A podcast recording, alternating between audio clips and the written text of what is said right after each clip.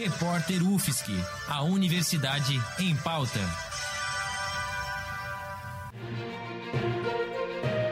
Cobertura especial Covid-19.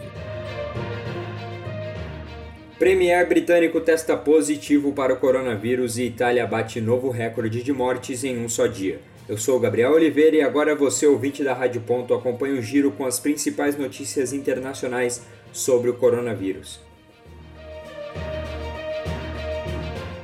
Na manhã desta sexta-feira, o primeiro-ministro do Reino Unido, Boris Johnson, anunciou que está com um novo coronavírus. Ele apresenta sintomas leves e por isso continua no cargo, trabalhando de casa. Ele que tem 55 anos e não está no grupo de risco.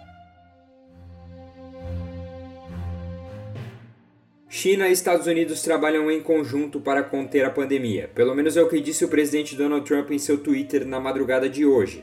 O presidente norte-americano conversou com o líder chinês Xi Jinping por telefone, falou que os dois trabalham juntos nesse momento, mas não deu mais detalhes. Lembrando que no momento os Estados Unidos são o país com mais infectados no mundo, ultrapassando inclusive a própria China. Ontem a Argentina registrou a 12ª morte por conta do coronavírus, então hoje o governo argentino anunciou que irá ampliar as restrições de entrada. Então, nem mesmo argentinos que estão no exterior podem entrar no país, pelo menos até o dia 31 desse mês.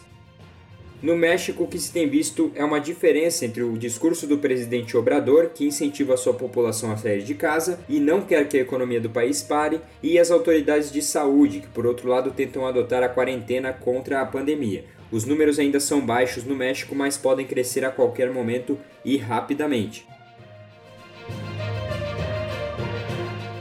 A Itália mais uma vez bateu o recorde de mortes em um dia. Nas últimas 24 horas foram 969 mortes. Há alguns dias os italianos pensaram ter visto o pico da taxa diária de mortes que chegou a ter uma diminuição, mas voltou a crescer. E por fim, a Espanha, que também pensou ter visto o pico de mortes no país, agora vê esse número voltando a crescer. Nas últimas 24 horas foram 769 novas mortes, totalizando agora 4.858 mortes em território espanhol.